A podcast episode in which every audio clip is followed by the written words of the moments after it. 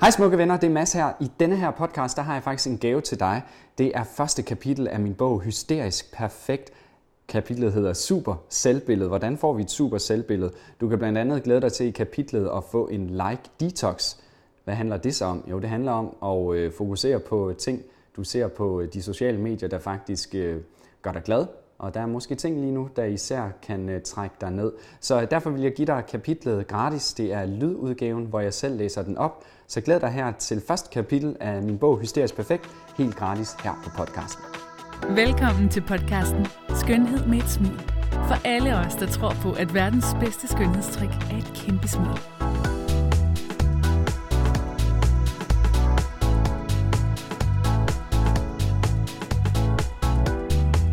Super selvbillede.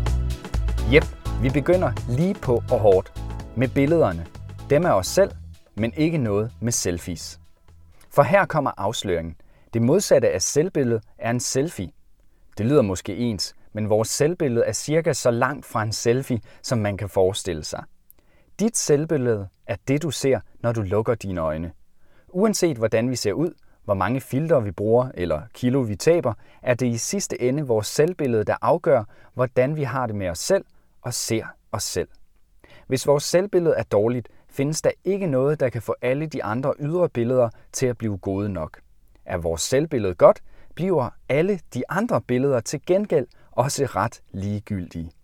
Det begynder og ender med vores selvbillede, og derfor kunne jeg ikke forestille mig et bedre emne at lægge ud med. Og når det nu handler om billeder, så er det jo helt naturligt at begynde med hørelsen. Også kendt som masslogik. Hm, bare rolig, du vender dig til det. Det håber jeg da. Selektiv hørelse. Er du halvdøv? Altså ikke sådan, at du går rundt med en hørebrille, men det man kunne kalde selektiv hørende. Hunde og højgravide. Da jeg var barn hjemme i Jylland, havde jeg en ven, som jeg besøgte indimellem. Super sød familie, som også havde en hund. Lidt møllet, hyggelig, type, der godt nok ikke vandt medaljer som vagthund, men til gengæld var ekspert i at holde ens fødder varme under sofabordet. Og så havde den en virkelig speciel hørelse. Kort fortalt havde den oparbejdet en helt fantastisk evne til at kunne høre, når man åbnede køleskabet, selvom den stod nede i bunden af haven. Omvendt blev den på mirakuløs vis komplet døv, når man sagde til den, at den skulle holde op med at tikke ved bordet. Det er lige sådan med min kæreste. Ikke fordi hun tigger ved bordet, selvfølgelig, medmindre jeg stadig har Ben Jerry's tilbage, når hun er færdig. Ellers aldrig. Næsten. Nej, jeg mener naturligvis det med hørelsen. Ligesom hunde kan hun godt have en tendens til at have selektiv hørelse. Jeg læner mig op af en nat på sofaen. At sammenligne kæresten med en hund. Jeg er altså ikke altid den skarpeste gaffel i bestikskuffen, men det minder bare så meget om hinanden. Jeg må tage en forholdet på sofaen. Det med det selektive var specielt tydeligt, da hun var gravid med vores lille baby Liv. Jeg synes i forvejen, at min kæreste er den smukkeste kvinde i hele verden, og at være gravid gjorde hende bare endnu smukkere. Men der var altså et eller andet med hendes hørelse. Lad mig give dig et eksempel. Vi var til en reception for en gammel veninde. Vi kendte begge mange af de andre gæster. Mange af dem havde vi ikke set i lang tid, og der var ikke ret mange af dem, der havde set min kæreste, efter hun var blevet gravid. Så det var naturligvis et af de helt store samtaleemner. Jeg strålede som en lille stolt sol. Min kæreste, min helt fantastiske, smukke, gravide kæreste. Jeg lappede alle deres komplimenter i mig, som var det en blåbærsmoothie på en varm sommerdag. Alt kan som bekendt omsættes til superfood. Da vi kom ud i bilen og skulle hjem, var jeg ikke til at skyde igennem, og jeg kiggede helt forelsket over på min kæreste. Så lykkelig over, at hun havde været centrum for så meget beundring. Men hvad så jeg? En tordensky. Hun var helt krøllet sammen i ansigtet. Hvad? Nu skal man jo passe på med tordenskyer, så jeg prøvede med et forsigtigt lille, sikke en dejlig reception. Hvad? Skat? Au, au, au. Det blik, hun sendte mig, talte sit klare sprog. Det havde ikke været en dejlig reception. Skulle man dømme ud fra hendes blik, havde vi været til tandlægen og fået en dobbelt rodbehandling, uden bedøvelse. Nu kan mænd jo godt have lidt udfordringer med at forstå selv de største vink med vognstænger, så jeg måtte bede hende forklare mig præcist, hvad det var, jeg havde misset midt i pindemaderne. Hørte du slet ikke, hvad de sagde? svarede hun og kiggede på mig, som om jeg var kandidat til årets største tumpe. Jamen, alle talte da om, hvor dejlig og smuk du er, svarede jeg. Hvad mener du? Det var formuleret som et spørgsmål, men jeg var godt klar over, at det ikke var det rigtige tidspunkt at svare, så jeg tog bare hendes hånd og holdt min mund. De sagde alle sammen, at jeg er blevet mega stor og tyk og stor og tyk og... Min kæreste var helt ulykkelig, og jeg sad bare med åben mund og på lypper. Og så faldt den berømte 10 øre. Jeg bladrede rundt som en gal i mit indre lydarkiv for at finde en kommentar, der bare mindede lidt om det, min kæreste fortalte, og så pludselig var der bid. Cirka en time efter vi var kommet, mødte vi en anden gammel veninde, som vi også havde talt med, lige da vi fandt ud af, at vi skulle være forældre. På det tidspunkt kunne man ikke se det endnu, men hun havde sagt, at hun glædede sig til at se det, fordi hun forudså, at min kæreste ville blive super kær med en stor, rund mave. Derfor var hendes første kommentar, da hun så os til receptionen. Nej, hvor er du blevet stor? Vi var til receptionen i omkring to timer. Der var vel 25 gæster, der fortalte min kæreste, hvor smuk, glødende, kær og sexet hun så ud som gravid. En sagde, at hun var blevet stor, som noget positivt. Nu må jeg være ærlig og indrømme, at jeg lige til at begynde med nok blev lidt irriteret. Men ret hurtigt kunne jeg godt se, at jeg havde været en paphat. For man kan da sagtens lave spas og sige, at hunde og højgravide har selektiv hørelse, og bogstavrim er bare det bedste. Men hvad med mig selv? Hvad med dig? Hvad tager vi med os? Hvad hører vi? Hvad tager du med dig? Er du også halvdøv? Når personen på din ene side fortæller dig, at de nye frisyrer klæder dig, og den anden spørger dig, hvornår du skal til frisøren igen, hvad er det så, du genspiller i dit hoved, når du går hjem? Jeg læste engang noget om, at vores urinstinkter gør, at vi er mere opmærksomme på det negative. Noget med, at det engang var praktisk, at vi opdagede det, der kunne være farligt, og ignorerede det ufarlige.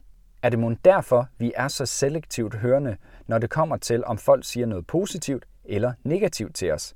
At det næsten altid er det negative, vi tager til os mest. Nu er jeg jo hverken neurolog eller biolog, og jeg holder mig lige fra at svinge mig op til en evolutionsteori. Men det er da tankevækkende, at når alt i forvejen er tunet ind på det hysterisk perfekte, er det jo bare dobbelt slemt.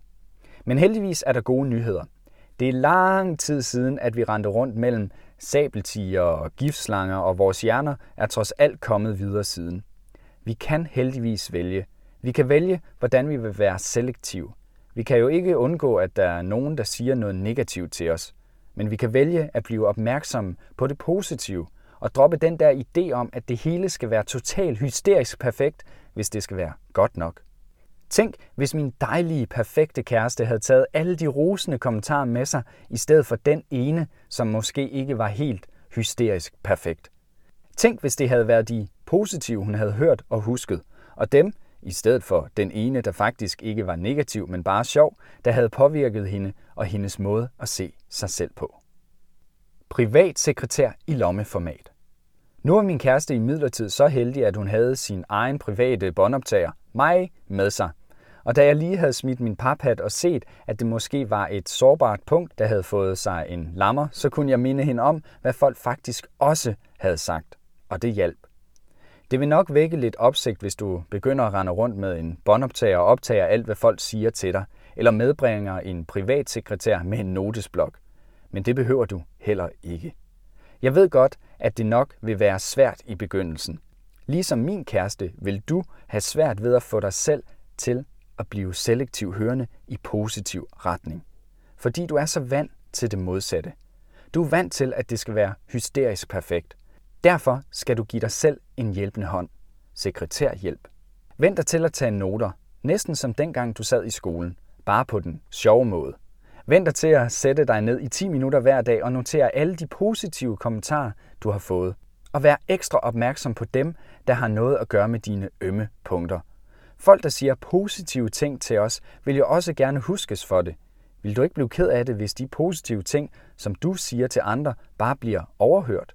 Vil det ikke være fantastisk, hvis du med de ting, du sagde, kunne styrke andres selvbillede og give dem mere tro på sig selv? Lad andres positive kommentar til dig gøre netop det. Boost. Super selvbillede. Selektiv hørelse. Skråt ideen om, at det skal være hysterisk perfekt for at være godt nok. Bliv selektiv hørende og fokuser på det positive. Giv dig selv en hjælpende hånd og skriv det ned hver dag. Det er super nemt, tager ingen tid, men er et kæmpe boost til dit selvbillede. Stop spejlspil. Dit selvbillede er det vigtigste, når det kommer til, hvordan du ser dig selv. Men der er jo altså også noget med det spejlbillede. Du har garanteret hørt sætningen, det vi giver opmærksomhed, vokser. Jeg har en hemmelighed, jeg gerne vil dele med dig. Der er en lægemstil, som jeg har givet ret meget opmærksomhed i tidens løb. Men den er altså ikke vokset af det. Hemmelighed nummer to. Det er ikke min store tog, men jeg tror som heller ikke, at den ville være vokset, hvis jeg havde glået lige så meget på den. Ja, ja, jeg ved da godt, at når vi giver vores potteplanter opmærksomhed og husker at vande dem, jeg ved det godt, mor, så gror de. Og når vi giver vores arbejde en masse opmærksomhed, så får vi også løst flere opgaver. Men opmærksomhed betyder ikke, at alt bliver bedre eller større. Mange timer foran spejlet betyder ikke, at det vi stiger på bliver bedre eller større. Faktisk kan det blive meget værre. Min lægemstil voksede ikke, selvom jeg, indrømmet, i perioder har givet den virkelig meget opmærksomhed. Der er bare nogle interesser, som mænd aldrig slipper. Men det tog opmærksomhed og tid fra andre ting. Og de andre ting skrumpede, som havde jeg sat dem på kogevask. I spejlet og i min bevidsthed. Alle har noget. Der er nogle ting, vi kan ændre ved at give dem opmærksomhed. Vi kan vande vores potteplanter, vi kan give den en ekstra skalle på arbejdet. Men der er virkelig mange ting, vi ikke kan ændre. Jeg har arbejdet med hudpleje i efterhånden mange år. Jeg har selv haft kæmpe problemer med min hud, og jeg kan love dig, at jeg har givet min hud meget opmærksomhed i spejlet. Og jeg har talt med folk, som har brugt næsten al deres opmærksomhed på deres hudproblemer. Opmærksomhed, der blev taget fra alt det dejlige og smukke, som så næsten er visnet væk. Der er mange mennesker, der har problemer med deres hud, fordi de gør nogle ting, som ikke gavner den. Alt muligt. Men der er langt flere, der har problemer, som de ikke er skyld i eller ikke kan gøre noget ved. Uanset om de stiger på deres bumser i spejlet hele dagen. Eller stiger på noget andet. På en bagdel, de synes er for stor. På en næse, der er for lang. På noget hår, der er for tyndt. Eller på nogle ben, der er for korte. På noget, der ikke er helt hysterisk perfekt. Til hvad nytte? Opmærksomheden og tiden foran spejlet ændrer intet. Så stop spejlspil og flyt fokus. Prøv at forestille dig dette. Du kommer ud på badeværelset.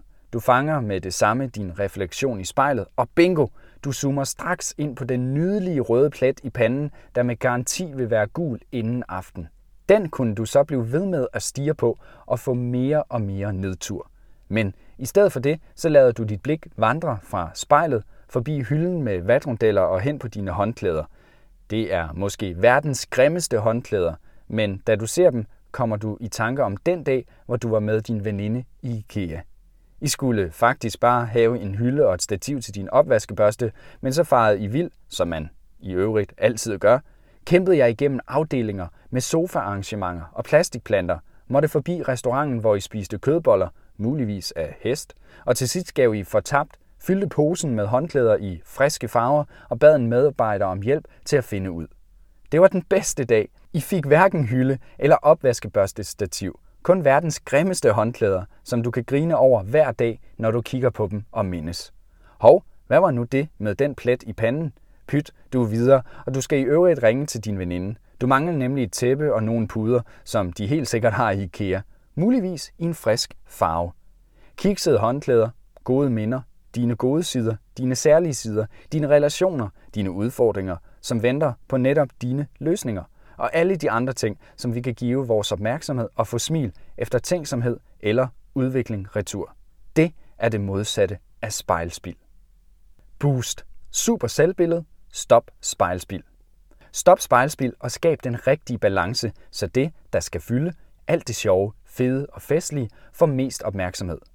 Flyt opmærksomheden derhen, hvor den faktisk gør en forskel, og helst der, hvor den gør dig glad. Afspænd din tindermuskel. Jeg er en heldig salatagurk. Sådan der. Indrømmet. Jeg ved det godt.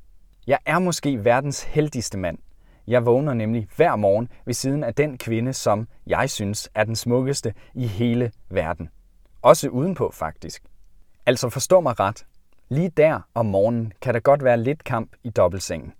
Ikke sådan pudekampsagtigt, men jeg kan godt love dig, at vi giver hinanden kamp til stregen. Hun plejer at slå mig i grimt morgenhår, mens min morgenånde slår hendes med flere bunden af et fuglebur omgange. Men sådan havde jeg aldrig tur drømme om, at det kunne være. Jeg ved naturligvis godt, at når du ser mig, så er det første, du tænker, ham Mads, han er jo nærmest ikonet for den ideelle maskuline mand. Kvindernes favorit. Ak ja, det er et hårdt job, men nogen skal jo. Jeg mener, høj, tynd, en stemme lidt til den lyse side, udulig med en fodbold, men en stjerne på et dansegulv. Ikke så glad for rødt kød, men helt besat af quinoa-grød. Skønhedsekspert og ejer af et firma specialiseret i hudplejeprodukter. Jamen det er jo ren rainbow. Og perfekt ude på datingmarkedet. Og så igen. Altså jeg kunne også bare se at blive klippet og købe mig en romaskine. Men dels har jeg tendens til at blive søsyg, og så er det jo bare sådan, at man hverken kan løbe eller ro fra den, man faktisk er på den lange bane. Ikke sådan, at jeg ikke har prøvet. Og jo, jeg indrømmer, da jeg skulle på den første date med min kommende kæreste, havde jeg alle mulige planer for, hvordan jeg skulle overbevise hende om, at jeg altså var en rigtig mand. Hysterisk perfekt. Jeg skulle være præcis som på et profilbillede, i scenesat og i den rigtige vinkel. I mange år havde jeg altid meget ondt i nakken efter dates. Min øh, Tinder-muskel var med andre ord helt spændt op, indtil jeg mødte hende. Jeg ved ikke, hvad det var, men allerede da vi mødtes første gang, kunne jeg mærke, at jeg begyndte at slappe af. Hun så lige igennem mig, men hun trak sig ikke væk. Hun kiggede på mig, nysgerrig, ikke dømmende eller fordømmende, men nysgerrig som for at finde ud af, hvad jeg var for en størrelse. Og underligt nok betød det faktisk, at jeg holdt op med at fokusere så meget på hendes udseende. Jeg blev jo også vildt nysgerrig. Nu havde jeg i alle disse år haft en betonfast overbevisning om, at jeg vidste præcist, hvilken type mand kvinder kunne lide, og så kom hende her anstigende med nogle helt andre værdier. Hvad ville hun så ind? Bare sådan at ændre spillereglerne fuldstændigt. Jeg kan lige så godt afsløre, at der gik meget kort tid fra første date, til vi vidste, at det skulle være os. Jeg havde det så underligt. Det var pludselig som om, jeg havde fået et helt nyt syn på mig selv, og jeg begyndte at slappe af.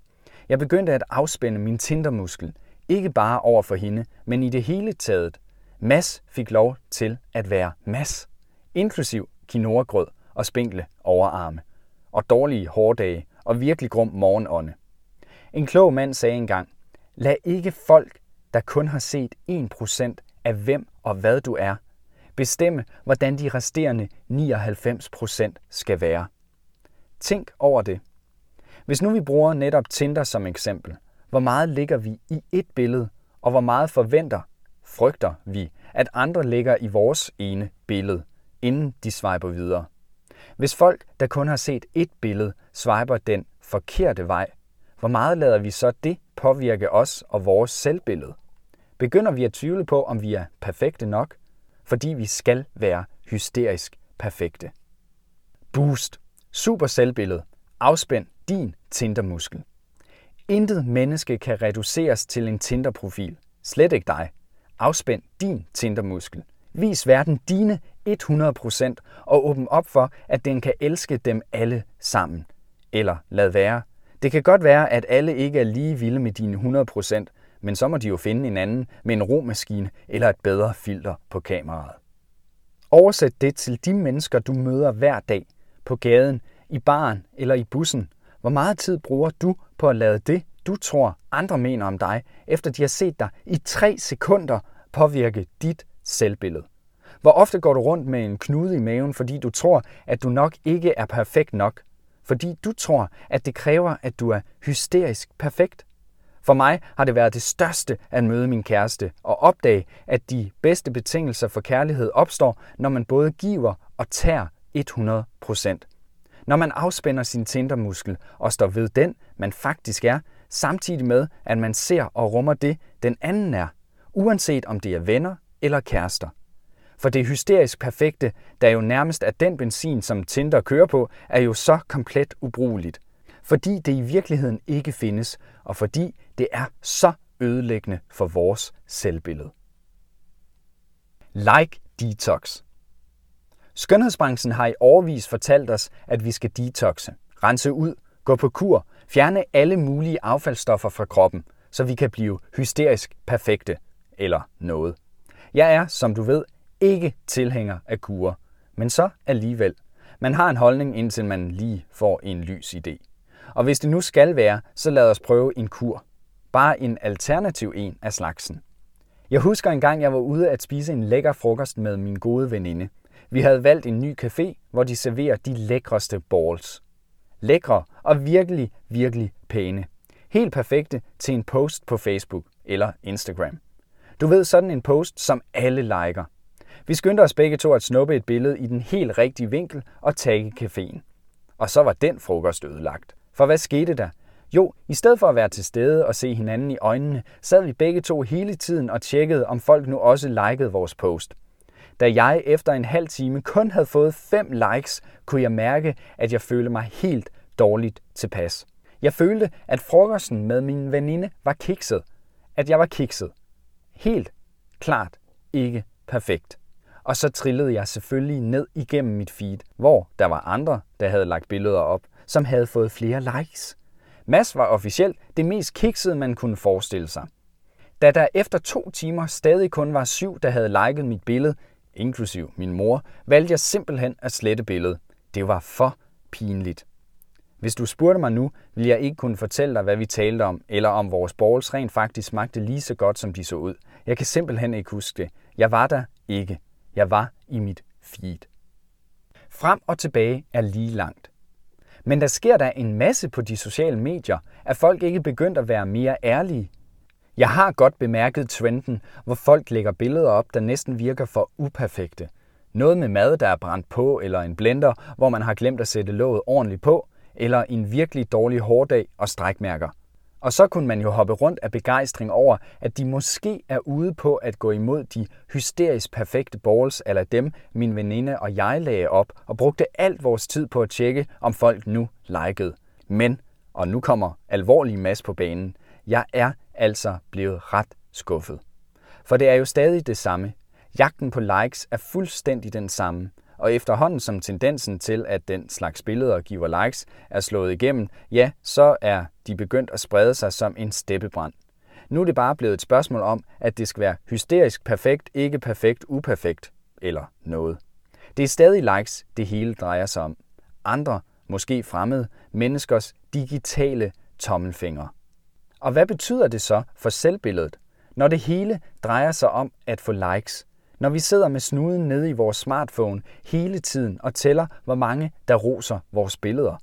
Når det sidste, vi gør hver aften, er at lave et regnskab over, hvor mange likes vi fik for vores hysterisk perfekte posts, om de så var perfekt pæne eller perfekt ikke pæne, når vi bruger det som vores facitliste for, om vi er gode nok. Like Detox nu. Efter min tur på caféen med min veninde besluttede jeg, at det var tid til en kur. En detox. En like detox. Ikke mere fiskeri efter likes. Ikke mere tjekken, hvor mange eller hvor få, der havde klikket under mine billeder. Ikke mere jagt på tommelfingre. Det var mega svært. Ja, faktisk var den eneste måde, der fungerede for mig, helt at lade være med at lægge billeder op. Jeg har selvfølgelig en masse professionel kommunikation med vores kunder på de sociale medier, men jeg valgte at tage en detox på mine private profiler. Ikke flere billeder, ikke flere muligheder for at tælle likes og bruge det som facitliste for, om jeg nu var perfekt nok. Det var ren kold tyrker. Tænk, i begyndelsen var det næsten som om de ting, jeg foretog mig, slet ikke var sket, når jeg ikke havde taget billeder og lagt det op. Men lige så stille begyndte jeg at være til stede. I virkeligheden. Du ved, den rigtige virkelighed. Den virkelige virkelighed. Jeg bliver helt svimmel af, at det faktisk giver mening at understrege det her. Og så skete miraklet. Alle tankerne, om jeg nu kunne fange den rigtige vinkel og det rigtige lys, om baggrunden var pæn nok, og om mit hår nu sad som det skulle, begyndte at forsvinde, og jeg kunne fokusere på alt det vigtige. De mennesker, jeg var sammen med, og det, jeg lavede. Men vigtigst af alt, antallet af likes fik ikke længere lov til at bestemme, om Mads nu var god nok, spændende nok, sund nok, trænet nok, eller havde lige præcis den der perfekte kommentar til et rodet køkken. Vi er ikke lige med antallet af likes, men at få likes er næsten lige så vanedannende som alkohol. Derfor skal der skrabe midler til. Du får mig ellers aldrig til at anbefale en kur, men vores selvbillede bliver skubbet rundt af jagten på de tommelfingre eller hjerter, så for denne her gang skyld. Boost. Super selvbillede. Like detox. Tag en detox. En like detox. Bliv nærværende i virkeligheden, den virkelige, og lad dit selvbillede være defineret af den, du er, når du lukker dine øjne, i stedet for hvor mange tommelfingre, der er under din sidste post. Slut med potentiale. Der er én ting, jeg har lagt mærke til, når jeg er hos boghandleren. Eller rettelse. Når jeg shopper bøger fra min hyggelige sofa, er der noget, jeg har lagt mærke til. Hvis man søger på selvhjælpsbog, er der nogle sætninger, der går igen. Realiser dit fulde potentiale. Bliv den bedste version af dig selv. Det lyder da meget godt, gør det ikke? Det betyder jo, at vi faktisk kan blive meget bedre, end vi er lige nu. Men hov, vent. Det betyder jo samtidig, at vi ikke er gode nok nu. Hvis vi ikke har realiseret vores potentiale, og vi ikke er den bedste version af os selv, men kun sådan en halvfesen version, så er det da noget værre noget. Det må betyde, at vi heller må skynde os lidt at tage os sammen og leve op til det hele, så vi kan blive rigtig perfekte, hysterisk perfekte, for det er åbenbart derhenne, vores potentiale ligger. Ved du, hvornår du er den bedste version af dig selv? Det skal jeg fortælle dig. Du er den bedste version af dig selv, når du har det bedst. Prøv at tænke på den sidste gang, hvor du virkelig grinede igennem. Der, hvor det kildede hele vejen ned i bagdelen. Eller sidste gang, hvor du følte dig helt varm og taknemmelig. Eller da du blev holdt om af en god ven. Eller spiste noget, der smagte helt fantastisk, men du ikke nødvendigvis havde taget et billede af det inden. Eller glemte tiden, fordi du var så opslugt af det, du lavede. Der, lige præcis der var du og er du. Den absolut bedste og mest perfekte udgave af dig selv. Og det er der, hvor du kan bruge alt det, du rummer af energi, talenter og evner til lige præcis det, du har lyst til og brænder for. Du er ikke et potentiale. Du er. Lad os prøve at sætte det på spidsen. Du sidder som en gammel rynket sviske i din gyngestol og tænker tilbage på dit liv. Har du så mest lyst til, at det bliver tanker om, hvordan du hele tiden løb efter at blive en anden og bedre udgave af dig selv, men hvor du, uanset hvor hurtigt du løb, hele tiden opdagede, at mållinjen blev rykket? Fordi der jo stadig var et potentiale længere fremme, som du skulle realisere. Eller vil du gerne tænke tilbage på et liv, hvor du beskæftigede dig med det, du brændte for, og fordi du virkelig nød det og brugte meget tid på det, udviklede dig og blev bedre. Ikke for at realisere et potentiale, men som en naturlig følge af al den tid, energi og passion, du investerede i det. Min far sagde altid, at alle mennesker er spændende, hvis man tager sig tid til at lytte til deres historier om det, de brænder for. Det er hverken størrelsen på musklerne, antallet af medaljer på væggen, eller hvor mange multitasking-opgaver man har fået mast ind i sin kalender, der afgør, hvor interessant eller hvor vellykket man er. Bundlinje og slutfacit kan være interessant nok til VM i slalom og årsregnskaber, men vi andre kan altså godt sparke skiene af. Der er ingen podiepladser til vinderne i potentiale realiseringen. Den perfekte og bedste udgave af dig er ikke noget, du bliver, ved at stramme dig an, tage dig sammen og løbe hurtigere. Den perfekte og bedste udgave af dig kommer, når du er, i stedet for at jage rundt efter at blive. Og når du fylder dit liv med det, der gør dig godt. Boost. Super selvbillede. Du er ikke et potentiale. Du er. Drop jagten efter en anden og mere perfekt udgave af dig selv. Du er ikke et potentiale, der måske måske ikke kan blive en realitet på et tidspunkt ude i fremtiden. Du er, og du er dig. Og ingen er så god til at være dig som dig.